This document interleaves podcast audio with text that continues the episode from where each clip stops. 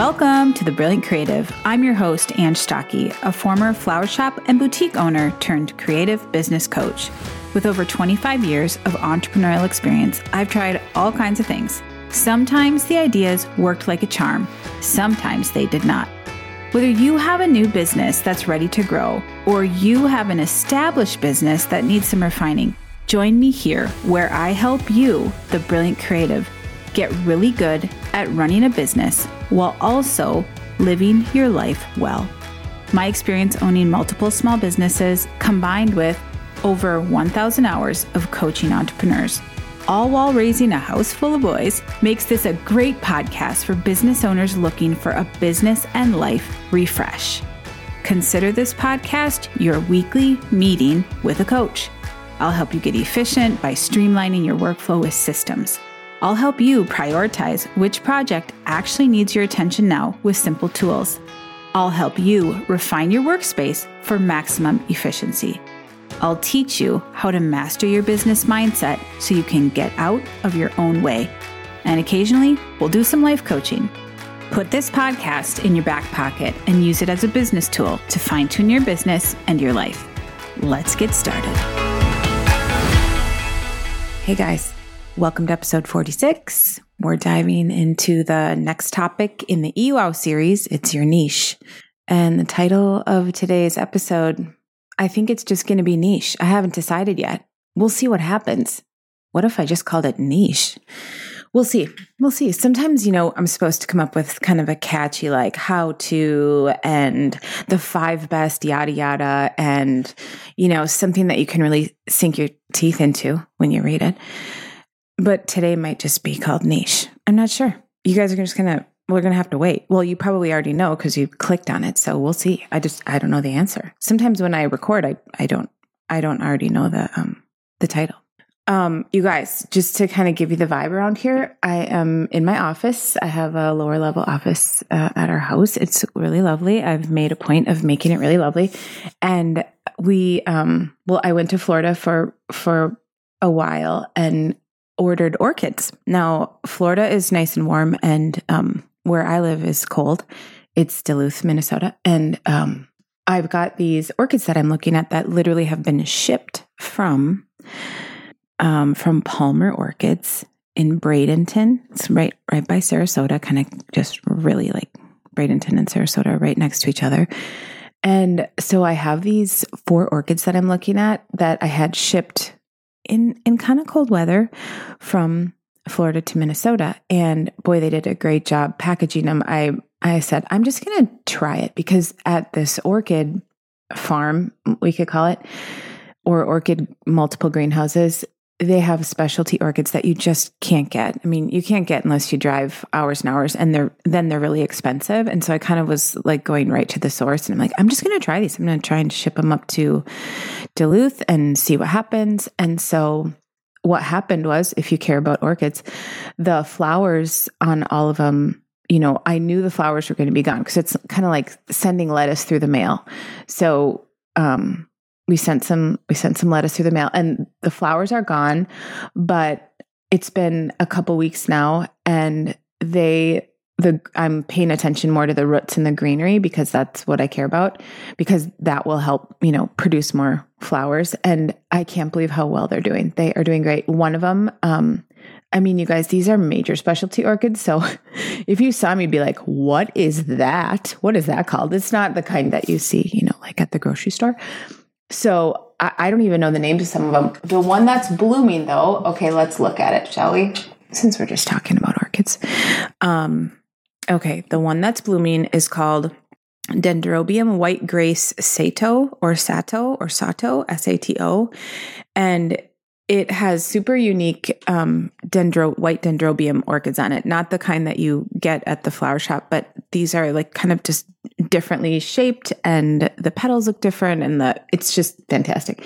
Anyway um th- that's the vibe here. I'm looking at these orchids and i'm just kind of giving them some love paying attention to them i also wanted to just tell you guys i have these cheaters these you know i wear cheaters when i read um, the computer and when i read books and basically i just need cheaters for everything i'm 51 and i have um, i just really need cheaters. so I usually would just get super inexpensive cheaters. Sometimes they cost me $3 a piece. And I didn't really know like what the difference was between expensive cheaters and and my $3 or $7 or $17 cheaters. And now I buy like 29 and $39 cheaters. You guys, I every single day when I wear these cheaters, I get compliments all the time. So if you're looking at the computer, what I like about them is there's, I don't know, there's some blue light, you know, magical stuff in them, but also they do not scratch. I'm shocked. You can't believe how many times these have like fallen on the floor and they do not scratch. And they are pretty cute. Like people are like, what are those? What are those glasses? I'm like, they're cheaters. I got them on Amazon. they're peepers. So if you go online, go to Amazon or wherever you want to buy your peepers from, they they are really really cute. I think they're in like Oprah's list of awesome things, you know. Anyway, uh, that's what's happening here. Me, cheaters, some coffee. I'm drinking Peet's coffee this morning. If anyone cares, we really, my husband and I like this. Um, Major Dickason's blend is the one that we like. It's super dark. Reminds me of my grandma Carmen, who liked the really dark coffee, and um, that's what's happening. Me, cheaters, orchids, computer, podcasting, coffee. Okay, ready? Uh, I'm ready to go. You guys ready? I thought I'd try out that little like chit chat in the beginning. I don't know if you like it or not. We're just giving it a go. I'm just giving it a rip. I usually just dive right in, but okay, here we go. okay, so we're in the EWOW series. In the EWOW series, EWOW stands for Entrepreneur's Wheel of Work. Um, we're talking about 17 different topics. I'm just breaking them apart, 17 different episodes to talk about these 17 different topics that we find on this Entrepreneur's Wheel of Work, a tool used to keep you guys organized in your business and on track. We're dissecting the wheel a bit so you can actually really use this tool when you need it. So, this is like DIY coaching. I mean, this is free DIY coaching. I use this actual um, EWOW, the Entrepreneur's Work, with my clients. So I'm just telling, I'm just giving it to you. I'm just giving it to you. So it's it's good stuff. I promise it is good stuff. Okay, so one of my clients told me this is absolutely one of the best tools she's seen to organize the entrepreneur's day to day, week to week priorities as opposed to like having 30 sticky notes all over the wall, all over the calendar. I mean, nothing wrong with sticky notes. Get get sticky notes, have them. But if you have sticky notes all over your office, I mean, give this tool a go. See what this tool does for you. See if it kind of helps organize your brain a little bit. That's kind of what the goal is. Okay. As a reminder, if you haven't gotten your own copy um, of the Wheel of Work, you can get it at www.angstocke.com forward slash EWOW, E W O W. I'm pretty sure it's lowercase, but it could be uppercase. Try both. One of them will work. Uh, okay. If you can't get it now, then picture this a clock with 16 sections instead of 12. So, like 16 equal pie shaped pieces. At the top where the 12 would be is where we start and we go clockwise around the EWOW. The thought is that you look at each pie piece, which is labeled, and rate how it's going for your business on a scale of 1 to 10 or 0 to 10. The middle of the wheel is 0 and the outside is 10. This wheel gives you like a pictorial representation of the totality of your business now, which is so helpful because usually as a as a business owner, your brain is just all over. It's just it's kind of like operating in what's happening this minute, who's putting something right in front of me this minute. And instead, I want you guys to start thinking differently about your business and how you think about it and how you run it. I want you to do some more reflection and some more thinking as opposed to only the doing, because a lot of people are are do do do hamster wheel, um, and it can get a little easier if you just do a little reflection. So stick with me. Uh, something that it helps with is it, it kind of helps you guys feel good with what you've done and what's working in your business. Like you get to sort of celebrate with this particular tool that I'm that I'm going to share with you or that I've been sharing with you. And it helps you highlight what needs attention now, actually, not just what somebody else put in front of you, but what actually you believe is the most important thing right now. And for those of you who tend to make particularly like emotional business decisions, this can help you take the emotion out of it. And I know that emotion's been helpful probably in building your business, but it's nice if you can do some things without all the amazing artistic entrepreneurial emotion. Um, it, sometimes it helps with your decision making. So I believe some emotional decision making is helpful, especially for you creatives, but it's great to have a tool that helps put you in a business mindset. Okay. Okay, gang. So here we go. Uh, we're diving into third part of the EWOW, which is niche. We'll define it, give some examples, and then have a little niche discussion. And as always, there's some niche homework for those of you who are either stuck figuring out your niche, if you're like first time getting into business, or some of you might be ready to refine your current niche. And if you're listening, you might be like, "Oh, I'm good. I know my niche. I'm good." Listen anyway. See what you get out of it. You're you're going to get something out of it. Okay. Here we go. The official definition of niche as it pertains to businesses, a specialized segment of the market for a particular kind of product or service. It's kind of like who you're attracting, it's who you love to serve, it's who you love to work with, it's who's buying your stuff, it's who loves your stuff. Many of you listening have got your niche dialed in. You've had your business for a while and you've gotten really clear on who you love to serve. You've likely had experience with people who you don't really love to serve too. And that's one way to narrow your niche down. You've also had experience with people you you just love them. They are your people, they are your humans. You're like in you're in with them and you really delight in them. You thought that person that is my ideal customer. You know them well. You know where and how they live, what they like, what they don't like. You know what they believe, what they stand for. You know where they hang out in both the physical and digital space. You know how much they will spend for your product and how much is too much. You know what they need help with and what they don't need help with. You know what they have already figured out and you know the quality they expect. You know how they might respond to a sale or specific offer. You probably have just lots of experience with them, so you know them.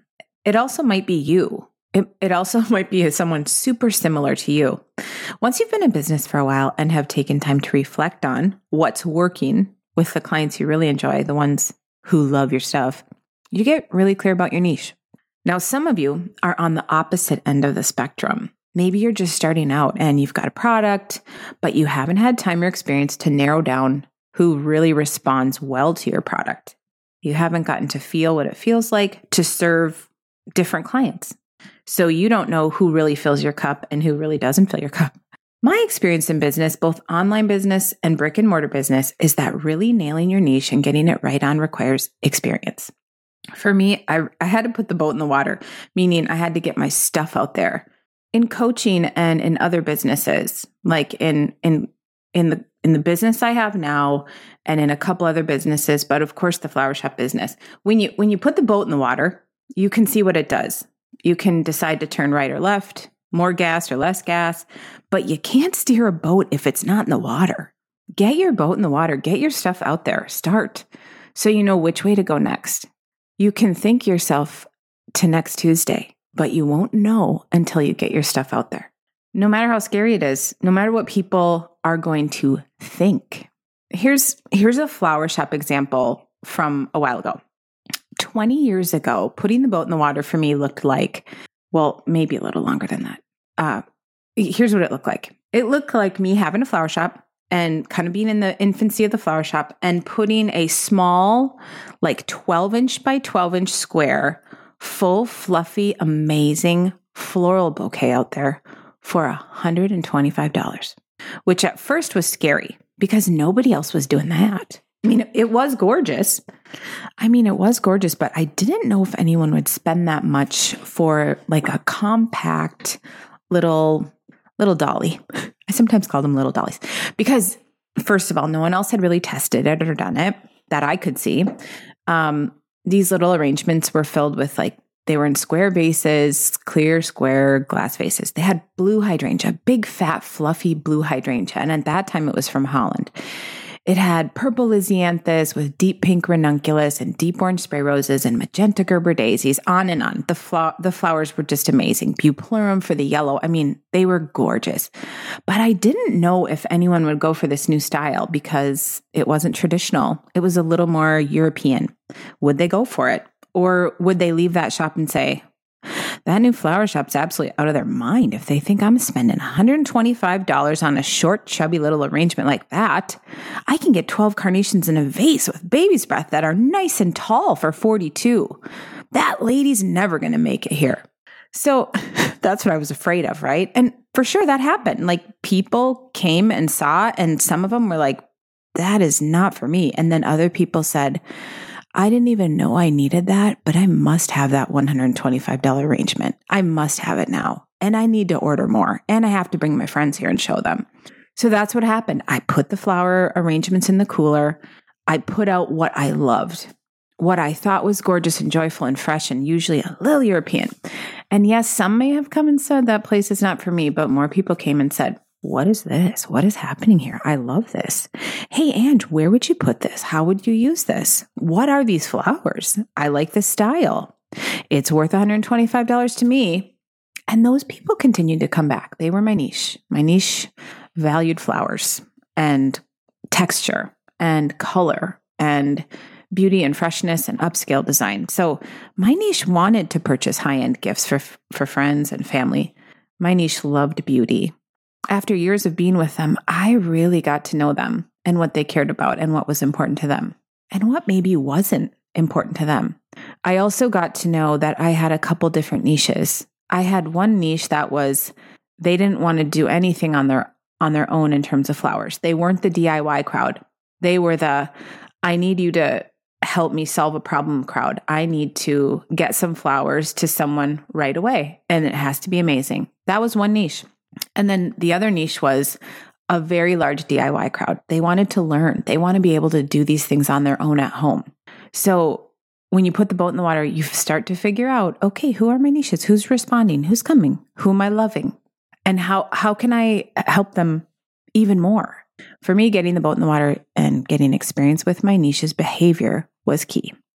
If you're trying to get clear on your niche, regardless of what stage you are at, consider this write them a love letter.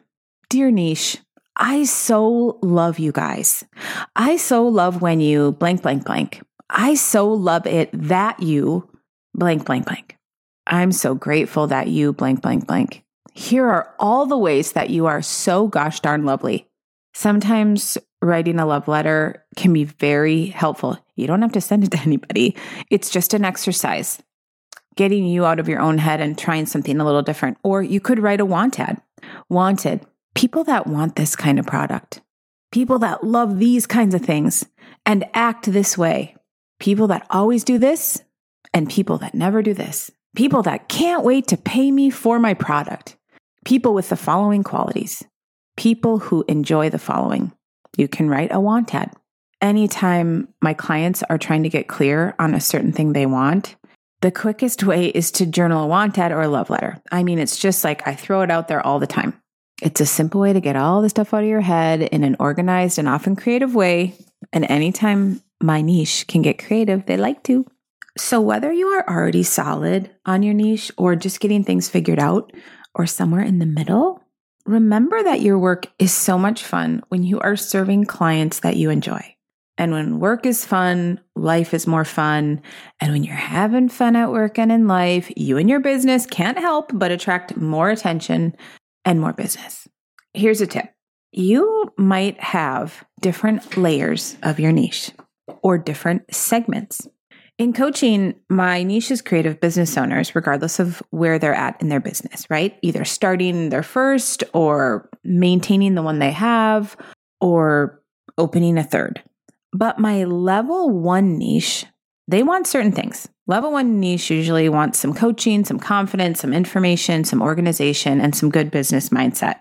My level two niche, they want other things. They might be ready for the brand personality workshop or maybe some money coaching where they learn how to use their money archetype to leverage their behavior around money.